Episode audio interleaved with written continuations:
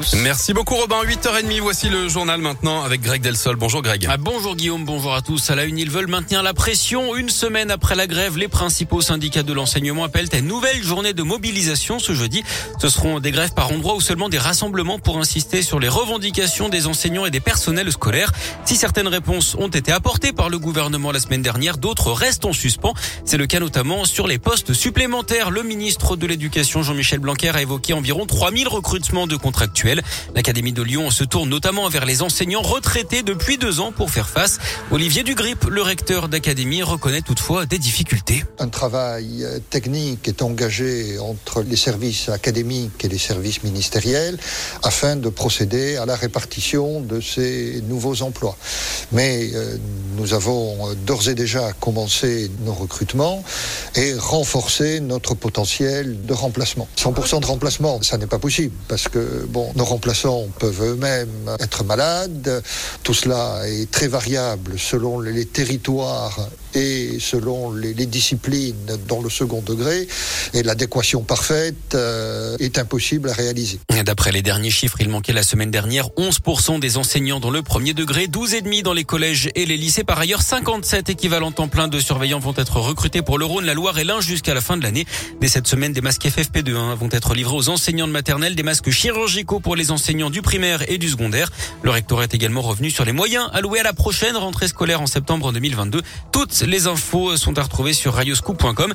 Et puis face à la colère des syndicats, cette info qui ne devrait pas arranger les affaires hein, de Jean-Michel Blanquer, le ministre de l'Éducation qui aurait annoncé les protocoles sanitaires de janvier à la veille de la rentrée depuis Ibiza où il était en vacances. L'opposition demande sa démission. Il pourrait être responsable d'une quarantaine de cambriolages dans la région. Cinq suspects ont été interpellés vendredi matin par les gendarmes de Villefranche-sur-Saône. Ils seraient impliqués dans une douzaine de tentatives de cambriolage dans le Beaujolais, le Val-de-Saône au nord de Lyon. Mais d'autres faits dans la région pourraient également être reliés à eux d'après le progrès. Une quarantaine en tout dans le Rhône, la Loire, l'Ain, l'Ardèche et la Saône-et-Loire. Ils ciblaient uniquement des commerces de proximité, pharmacie, tabac ou encore boucherie. Ils auraient notamment sévi dans les secteurs de Saint-Georges de Renins et de Montmerle-sur-Saône. Une information judiciaire a été ouverte. Trois des cinq suspects ont été placés en détention provisoire. Les autres ont été placés sous contrôle judiciaire. Les concessionnaires automobiles au point mort. Les ventes de voitures neuves en Europe ont été en chute libre l'an dernier. La faute à une pénurie de puces électroniques pour équiper les véhicules. 9 millions à 700 000 véhicules neufs vendus. C'est un plus bas depuis 1990, date de la mise en place de ce genre de statistiques. On peut dire hein, que pour le secteur auto, en ce moment, c'est pas la fiesta. Il débute mal l'année. ah bah si. Il débute mal l'année. Le Lyonnais Stéphane Plaza a été victime d'un cambriolage. Son appartement parisien a été visité pendant qu'il était en tournage. Dans une photo publiée sur Instagram, on voit le célèbre agent immobilier entouré des forces de l'ordre au milieu de son dressing. Les cambrioleurs voulaient visiblement refaire leur garde-robe. Hein.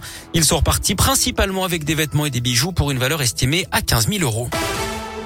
Et puis du sport, du tennis, qualification ce matin de Benoît Paire pour le second tour de l'Open d'Australie. Il rejoint Richard Gasquet qui a dominé Hugo Humbert. Chez les filles, à retenir la contre-performance hein, de notre lyonnaise Caroline Garcia, battue par une américaine issue des qualifications, alors qu'elle semblait pourtant se diriger vers une victoire facile.